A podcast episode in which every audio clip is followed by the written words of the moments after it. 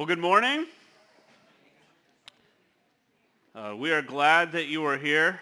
And uh, for those of you guys that are fans of the Arizona Cardinals, we've been liberated from the football season. Uh, so we no longer have to watch football anymore uh, by the Lord's mercy for that. Uh, but we are so glad uh, that you are here to worship with us. My name is Randy. I'm one of the pastors here at uh, Christ Bible Church, and we're so pleased to have you with us as we continue to work through the book of John. Two things I'd like to uh, point out. One, uh, we have scripture journals in the back through the book of John, so if you uh, would like to be taking notes, uh, we have uh, a book that's the text of John on one page and a blank page on the other that we use uh, throughout the whole sermon series. We're now just a little bit over halfway through the book of John, uh, and so there's a few more of those available in the back if you would like to use one and you do not have one yet. Secondly, if you have young children, we do have uh, coloring pages, crayons, things like that in the back uh, that if they're in service with you uh, and you would like to have that to uh, let them use uh, while we're here, please uh, utilize that so that uh, they can uh, enjoy the service uh, while we are here. But let's pick up. Where are we at? John chapter eleven. Uh, if you remember last week, a man rose from the dead. Jesus calls Lazarus out of the grave, and it is a triumphal uh, moment. It is the final seventh sign of the book of John, revealing who this man Jesus is. As we should expect, the result of this event is there is a widespread belief that Jesus is the Messiah, taking root in the Judean countryside and even in Jerusalem. Indeed, this is the beginning of the end in the book of John, and this little section serves as a transition period between Jesus' public ministry, meaning all the work that he did in the countryside and through the villages, signs, miracles, teaching, and what is going to be his ultimate ministry, which is his death on the cross, which is about to come in a week's time here uh, from this point forward. There's two points this morning that we will see uh, in this text from eleven forty-five to twelve nineteen. The first is this: God uses the selfish motives of his enemies to accomplish his good. God will use the selfish motives of his enemies to accomplish his good. And the second thing we will see is God's servants are called to a life of humble service. God's servants are called to a life of humble service. But let's dive into John chapter eleven and read it together this morning. John eleven, starting at verse forty-five, and we will read through verse fifty-four. Many of the Jews, therefore, who had come with Mary and had seen what he did, believed in him. But some of them went to the Pharisees and told them what Jesus had done. So the chief priests and the Pharisees gathered the council and said, "What are we to do? For this man has performed many signs. If we let him go on like this, everyone will believe in him, and the Romans will come and take away both our place and our nation." But one of them, uh, Caiaphas, who was the high priest that year, said to them, "You know nothing at all, nor do you understand that it is better for you that one man should die for the people, not that the whole nation should perish. Perish. He did not say this on his own accord, but being the high priest that year, he prophesied that Jesus would die for the nation, and not for that nation only, but also to gather into one the children of God who are scattered abroad. So from that day they made plans to put him to death. Jesus therefore no longer walked openly among the Jews, but went from there to the region near the wilderness to a town called Ephraim, and there he stayed with the disciples." This is God's word. Let's pray. Father, we thank you that you have given us this scripture, this uh, story of the Savior, as he is making his final preparations, as his public ministry and work amongst the villages and the nations of Israel Uh, have, has come to a close, and he sets his eyes and his heart on that cross uh, for which he will march into Jerusalem to take up. Lord, we pray that uh, as we see this passage, as we see the work of the Savior and the work of the enemies of God, Lord, that our hearts wouldn't be afflicted, but we would see the great glorious, uh, glorious truth that we have here. Lord, that you are in control of all things, that even as your enemies plot disaster, you are using them to accomplish your great good. And Lord, let us have great peace and uh, freedom from anxiety as a result. Lord, we pray that these words would settle into our hearts and minds, that our our uh, beings would be focused on you, that we wouldn't be drawn away to the things of this world, but would instead find our hope and satisfaction in the Savior, Jesus Christ. We pray that you would do this this morning as we open your word and have it read to us and see the things that you have to teach us. Lord, we ask that the Holy Spirit would be at work to make this happen. In your name we pray. Amen. And so, as these people are starting to believe in the Messiah, as Lazarus is walking around in the village of Bethany, gone is the hopelessness that we experienced in the beginning of chapter eleven with Mary, Martha, all of the mourners. If you were here last week, there was a sense of hopelessness. They are now filled with great hope, and in turn, the hopelessness has moved to the religious authorities. And in the beginning and the end of this section, we see these religious authorities struggling with a truth, with a, a great truth. What is that truth? That no matter what, people are going to continue to believe in Jesus. He is unstoppable. In fact, they end the whole section with saying, the world has gone to him. Everybody is placing their faith in this man. That's not really the issue, though, we quickly see. They don't really care if people believe in Jesus or don't believe in Jesus. It's what that will mean to them that they are concerned about. How do we get there? Look at verse forty-eight. If we let him go on like this, everyone will believe in him, and the Romans will come and take away both our place and our nation. Got to remember what these people think of with the Messiah. It's not what we think of, Jesus on the cross, the Messiah, which is the true version, the full reality of what Jesus is. To them, when they see Jesus as the Messiah and they have come to believe that he is the Messiah, they believe the Messiah is going to deliver decisive military victory for Israel. This will mean certain war with Rome. And so when this council gathers together and everybody is believing that Jesus is the Messiah, the issue at hand is, if he's really the Messiah, war is around the corner and Rome is going to wipe us out. And they show two things here. One, they don't really believe that God is going to protect and keep his people, that the Messiah isn't actually more powerful than Rome. And two, they are pretty content to live under Roman occupation. They don't really want things to change. The religious leaders, who should be most focused on serving God, most excited about the arrival of the Messiah, are actually most concerned not about the Messiah's ret- uh, arrival, but their ability to maintain power and influence amongst the people of Israel. If people start following this man, if he truly is the Messiah, Rome's not going to put up with that. We're all going to be wiped out. We are going to lose our place. And in fact, Israel is going to lose its heritage. We don't want the Messiah. We kind of like things the way that they are.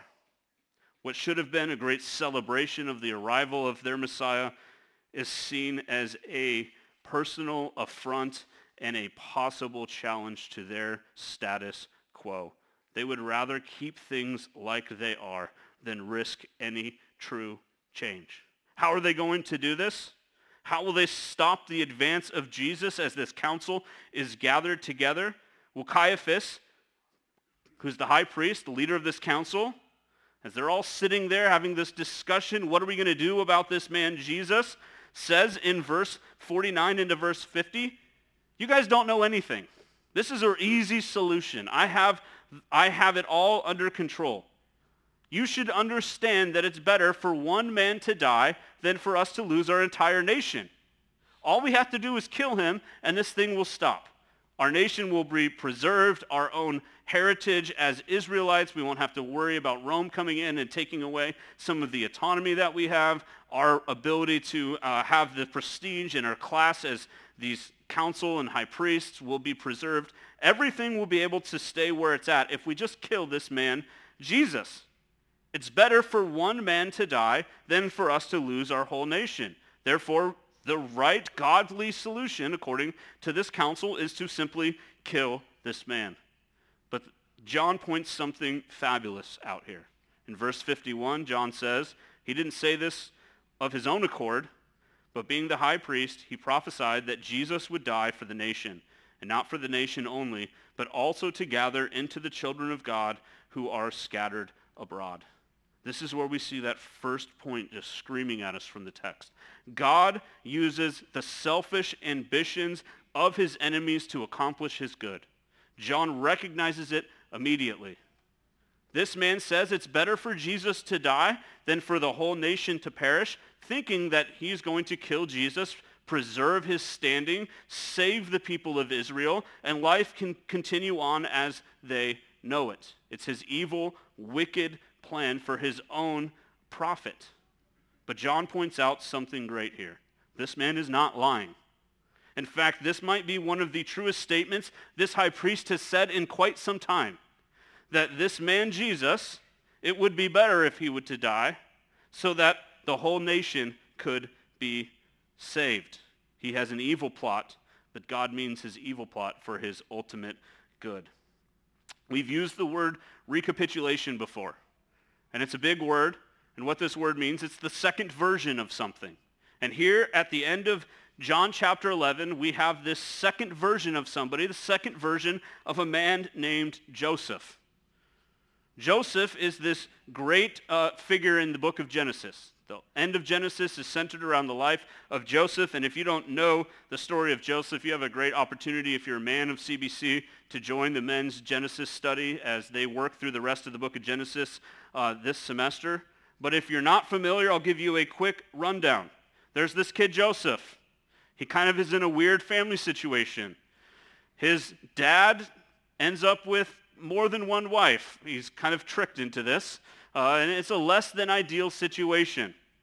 Uh, his dad loves his mom, Joseph's mom. But Joseph's mom can't have any kids. And so he ends up with a lot of older brothers uh, as God has blessed his other mom and other people that have brought family into the life of this man named Jacob. And finally, Joseph's mom gets pregnant and Joseph is born. It's this great celebration, but we quickly see who daddy's favorite is. Right? He has all kinds of special privileges because he is the son of the wife he loves the most. And, and to make matters worse, his dad gives him this nice, bright coat that just screams, "Daddy likes me more than you." Uh, and so his brothers can't help but look at it and be reminded that I am dad's favorite. But to make matters worse, Joseph has these visions of himself that he can't help but share with his brothers. So he wakes up and he's like, "Guys, you would under, you would not believe the dream I had. You were all worshiping me." They don't like him already, and so they kind of get a little angry at this, and he goes to sleep, and he says, the next day or whenever this other vision comes up, "I had another vision. You guys were worshiping me, and mom and dad were worshiping me. Everybody's worshiping me." The brothers don't like this. And so they need to do a solution. We got to get rid of this guy Joseph. Dad likes him more. He has these visions. He's really annoying. Uh, clearly, he's going to get all the best of stuff, and we're going to be left with the scraps. And so we're going to get rid of him. They debate whether we should kill him or not. And finally, they settle on selling him to a traveling merchant as a slave, where he gets transported to Egypt. Joseph spends some time in Egypt, uh, living there under a whole bunch of different circumstances uh, that is continuing to suffer. Uh, and we see as the story unfolds that Joseph is often the victim of other evil people's deeds and desires. But through all of this, God is bringing Joseph to a place where eventually he is going to end up essentially in command of Egypt. There's the Pharaoh, but the Pharaoh has delegated all power and authority to this man Joseph, because this man Joseph has these visions and this walk with God that will allow him to preserve and help the people of Egypt. He helps them plan. He oversees the people of Egypt. They store all this food. There's a great famine. And Egypt's power grows immensely. But even more than that, as part of all these nations who are coming that are starving in this time, there comes this little band of people uh, from the countryside. What is this band of people? Well, it's Joseph's brothers. And they show up thinking, my brother's probably dead. We sold him as a slave, only to realize, uh-oh, this is my brother who I sold into slavery, and now he alone controls whether I get food or I die. Well, Joseph displays great forgiveness, love, all kinds of wonderful things to his brothers, uh, and they are restored. He brings the whole family there. He provides for the family. All is good. In Genesis chapter fifty, uh, Joseph's father, Jacob, who becomes known as Israel, dies. And the brothers begin to panic again. Okay, maybe he only kept us alive while dad was here, but now that dad's dead and he's not going to make dad mad by killing us all, he's going to kill us for sure now. And so they come to Joseph and they plead their case. And Joseph has this wonderful phrase. In fact, I think one of the richest phrase is, uh, phrases and verses in all of the book of Genesis, maybe the Old Testament. He says this, Genesis chapter fifty, verse twenty. As for you, you meant evil against me, but God meant it for good, to bring about that many people should be kept alive. This is that same thread that we're pulling on in, in John chapter eleven, that it is better for the nation, and indeed all the nations, that one man should die rather than they all perish. These people mean it for evil.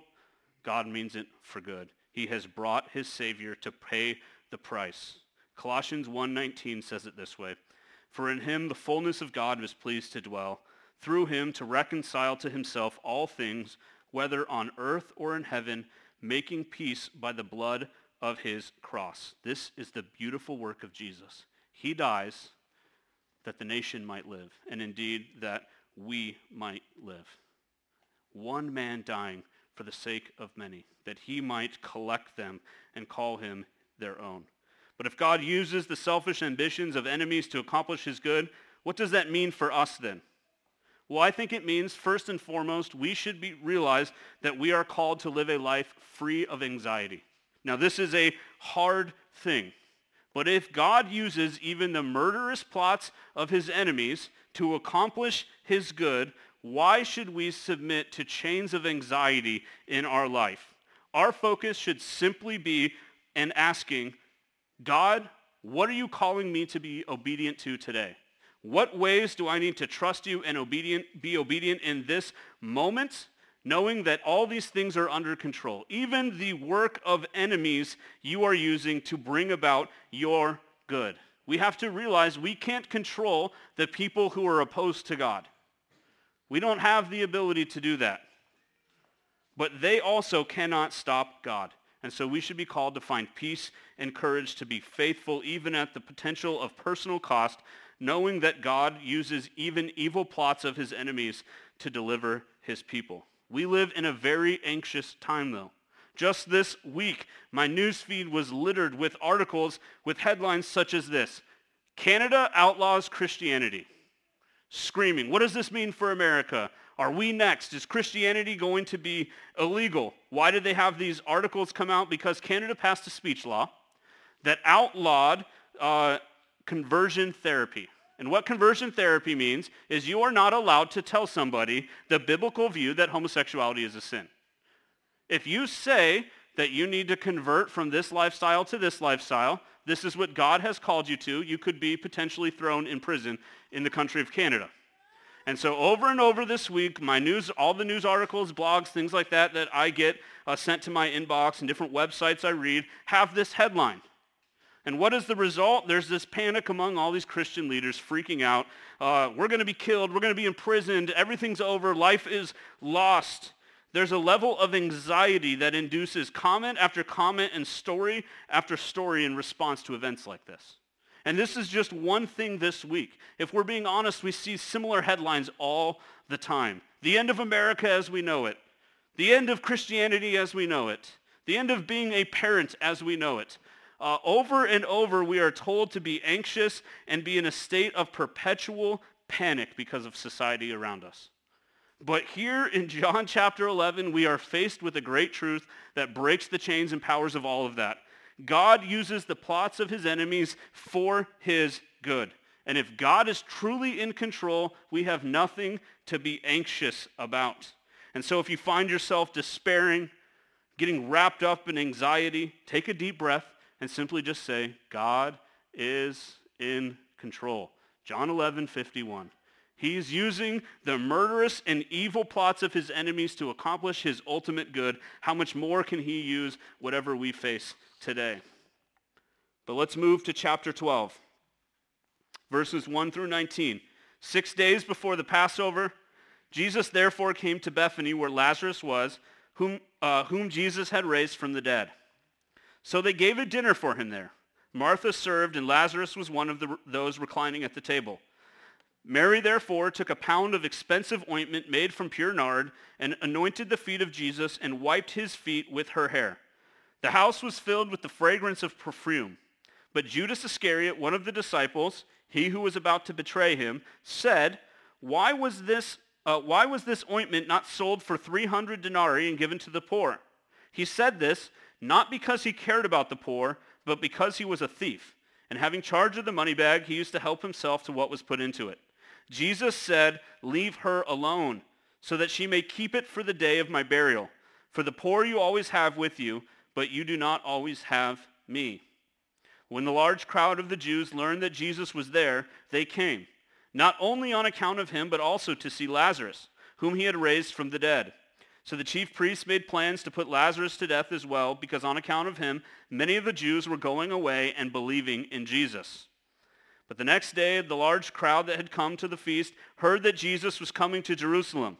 So they took branches of palm trees and they went out to meet him, crying out, Hosanna! Blessed is he who comes in the name of the Lord, even the King of Israel.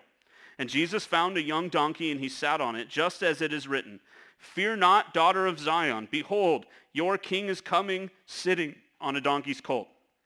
His disciples did not understand these things at first, but when Jesus was glorified, they remembered that these things had been written about him and had been done to him. The crowd that had been with him when he called Lazarus out of the tomb and raised him from the dead continued to bear witness. The reason why the crowd went to meet him was that they had heard that he had done this sign. So the Pharisees said to one another, You see that we are gaining nothing. Look, the world has gone after him. Weeks, maybe even months have gone by since the decision of the council to put Jesus to death. But now this time has come, his ministry is closing, and he turns to his final great work. He sets out from the countryside and arrives in the town of Bethany, the town that he had previously raised this man, Lazarus. And I would and I would say that quickly there's a remarkable closure here in the book of John that helps us know that there's a transition and an attentiveness that's going to change here. The beginning of, of Jesus' ministry in the book of John starts with this wedding feast. It's a large celebration. Jesus turns water to wine. And now the very end of his public ministry is going to be closed by another feast, a feast in his honor, a dinner with his closest friends Uh, in this town of Bethany. But this town, unlike the great anticipation that a wedding brings, what the future might hold, we love to dream about this young couple and all the great things that they might do. This feast at the end of John chapter eleven and into John chapter twelve has a dark cloud over it. Jesus knows his death is looming. He must give way, and the mood has shifted. Instead of this time of what this man might do, we now know what he is going to do. And it's heavy. And as they are sitting there and they have this dinner and they're celebrating and talking, uh, Mary does something. She cracks open this bottle of perfume that immediately the whole room begins to smell. If you have young teenagers, or some of you can remember back to your teenage years, this is like the annoying kid who sprays Axe body spray everywhere, right? Immediately, like one little, and the whole room is overwhelmed by this scent. Uh, everybody's eyes are like, where did this smell come from? What is happening? Mary is beginning to anoint this man, Jesus. And everybody's probably looking and going, this is a little weird. Why is she doing these things? It's quickly met with rebuke by a disciple, the one that we're told is Judas, who says, Mary, what are you doing? You should have sold that and given the money to the poor people. And then John quickly says, this guy doesn't actually care about the poor. He's just a thief and was stealing money to himself. He's probably looking at that expensive perfume thinking what nice things he might buy for himself if he has just a slice of the cost of that perfume that he can help himself to. But Jesus will have none of this, and he rebukes Judas and notes the importance of the event as he is preparing himself for the cross and the grave. She is anointing me for burial. She is doing a great and wonderful deed here. But there's even more at play when we start to understand culturally what is happening. A woman unbinding her hair, a woman letting her hair down that's not tied up, was seen as something unseemly.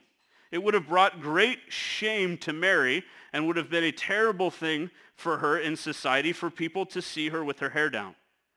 And yet she lets her hair down and indeed uses her hair to clean the feet of this man, Jesus.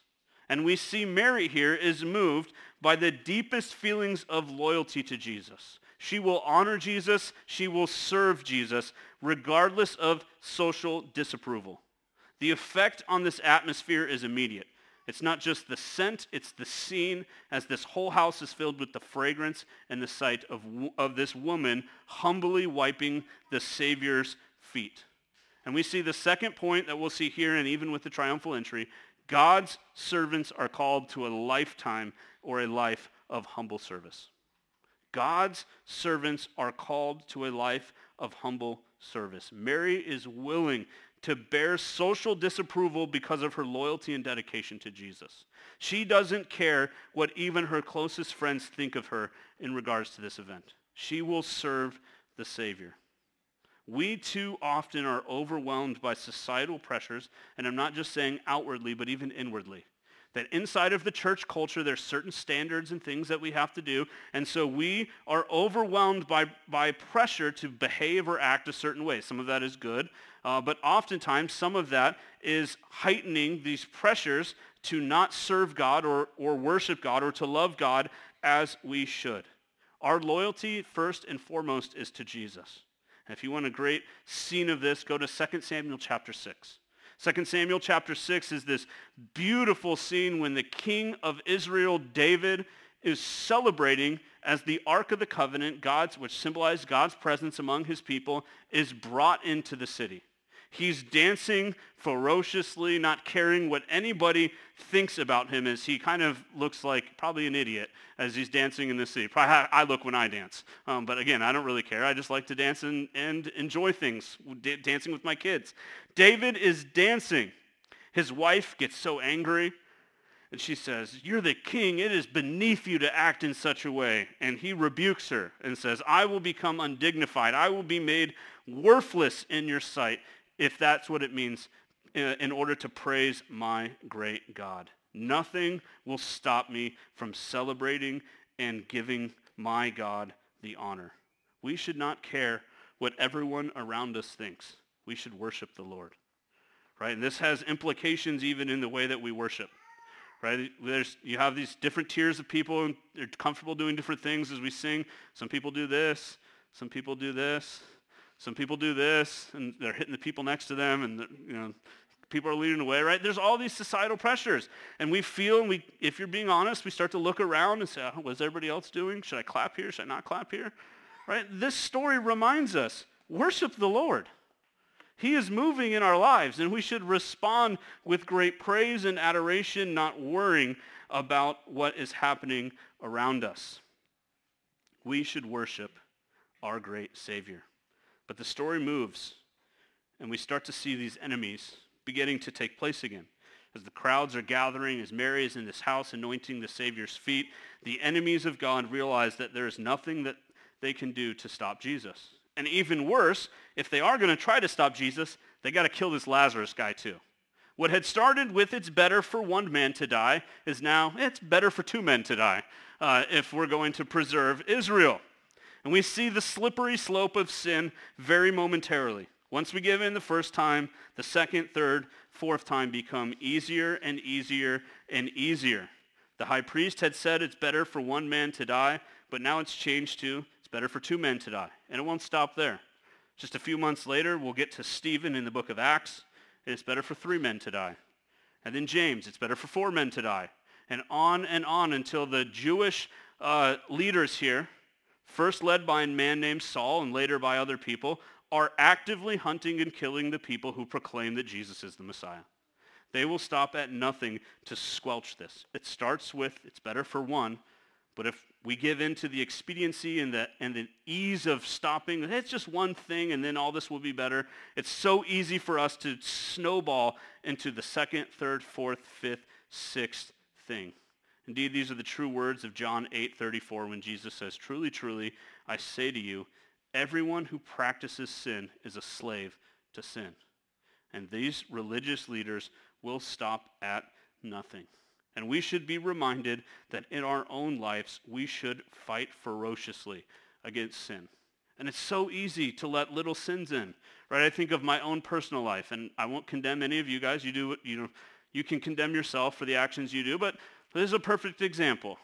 My daughter, Hadley, she's five years old, come up to me Daddy, come play with me. No, I'm busy. That's not true. I'm watching basketball, right? Like the re- the real answer is, no, I don't want to. Uh, but I lie. Why? Because it's easy. And then I have this, like, okay, my daughter, I'm lying to her. And then how much easier is it to begin to lie about other things, right? And this is just one small area in my life that I can think of a practical example that we capitulate because it's easy, that we give in to sin to preserve the status quo, to make things easy, to, to live in this comfort rather than stepping out into discomfort by being honest or being faithful in different areas. And there's this subtle reminder that we should keep fighting to let this even small temptation to ease up and let sin into our lives. The call to humility says, I don't care what I lose, whether it's personal security, whether it's societal standing, whether it's even economic security. My hope is in Jesus, and I will live and serve like that's true. But as this feast finishes, we are drawn to this great entry of Jesus into Jerusalem. If you remember back a few chapters, there was a previous feast, the Feast of Tabernacles. Jesus had come a few days late and silently enters the city.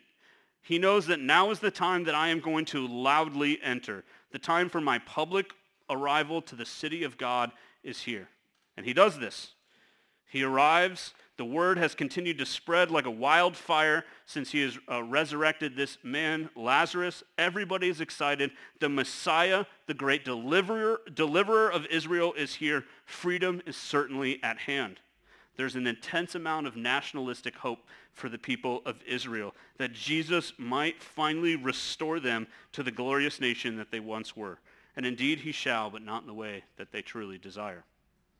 He is the king of Israel, but not like Judas Maccabeus, who a few centuries earlier had entered the city on a war horse, nor like Solomon, who had done the same in First Kings four.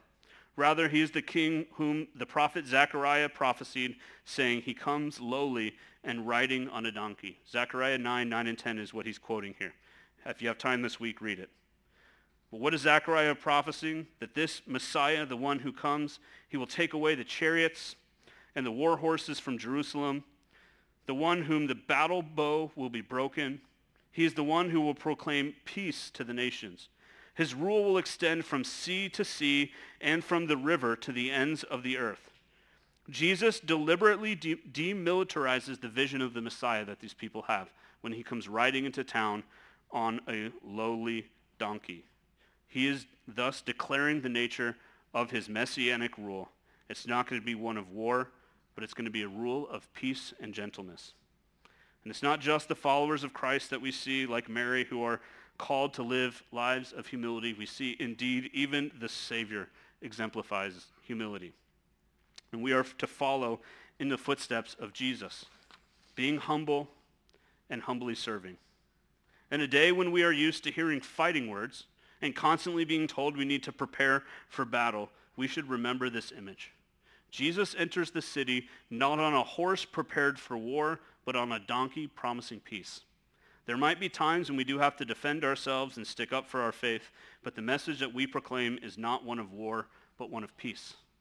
This is the gospel. Jesus has come to seek and save the lost. He has come to bring peace to the nations, not conflict. His ways are mercy, gentleness, and forgiveness. The fruit he produces is love, joy, peace, patience, kindness, goodness, faithfulness, gentleness, self-control. And so we must ask ourselves, do we take an attitude of war with the world, or do we take a message of peace, an offer of reconciliation to those that are the enemies of God? What is our attitude towards them? We should be reminded that the path to the cross, the path to victory, is on a humble donkey, not a horse built for war. The victory is found on that cross, and so we are invited, as Jesus marches into town on this lowly donkey, to see Jesus marching towards his certain death, one that willingly goes to his death, for he knows it's better for one to die to save the many. And we are invited this morning to receive the salvation that he offers if we have not yet. And we are reminded to follow in his example as we seek to bring the lost to the Savior. And this section ends right where it starts. When confronted with the power of Jesus, his enemies realize they have nothing. They can do nothing to stop his influence. They can do nothing to stop the people from turning to the Messiah. This should serve as a reminder to us as we look at Jesus, as we look at the church. What can stop this man? What can stop the church? The answer, nothing.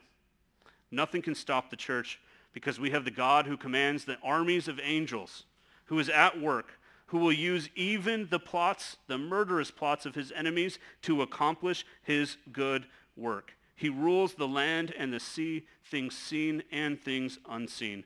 Nothing and no one can stop him. And so a few questions as we finish this morning.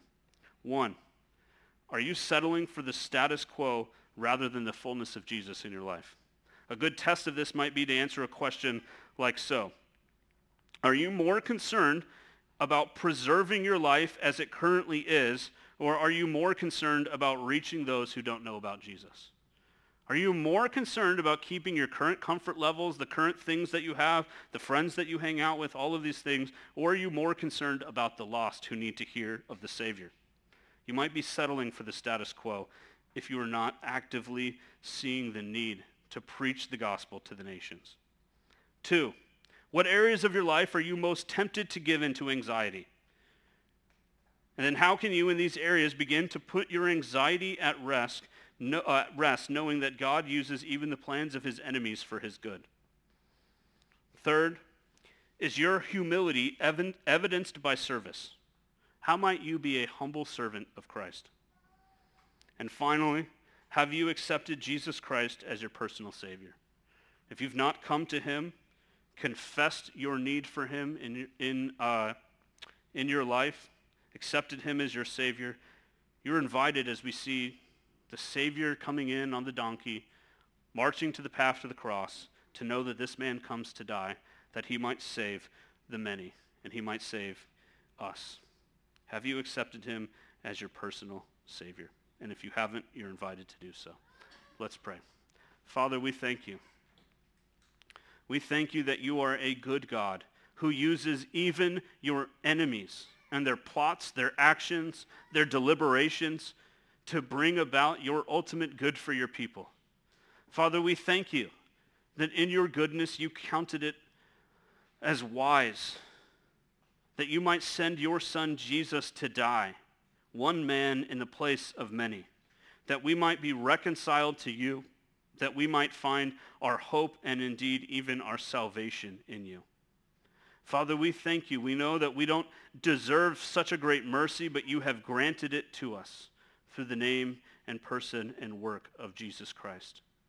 Father, we ask that if we are giving in to anxiety, if we are making way for subtle sins to enter into our lives, that in the name of Jesus and in what he has done and in the powerful work of God in utilizing even enemies, that we would not give in to anxiety, that we would not give in to little sins to preserve comfort or friction in our lives, but we would be willing to always fight.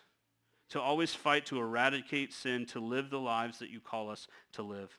Father, might you be at work in our lives to make us holy and acceptable and pleasing to you. Might the gift of Jesus' death, his righteousness, be counted to us, and might we live like it is. Father, thank you for the love and mercy and grace and death of Jesus. Thank you for the hope that it provides us, and we rest in that hope this morning. Amen.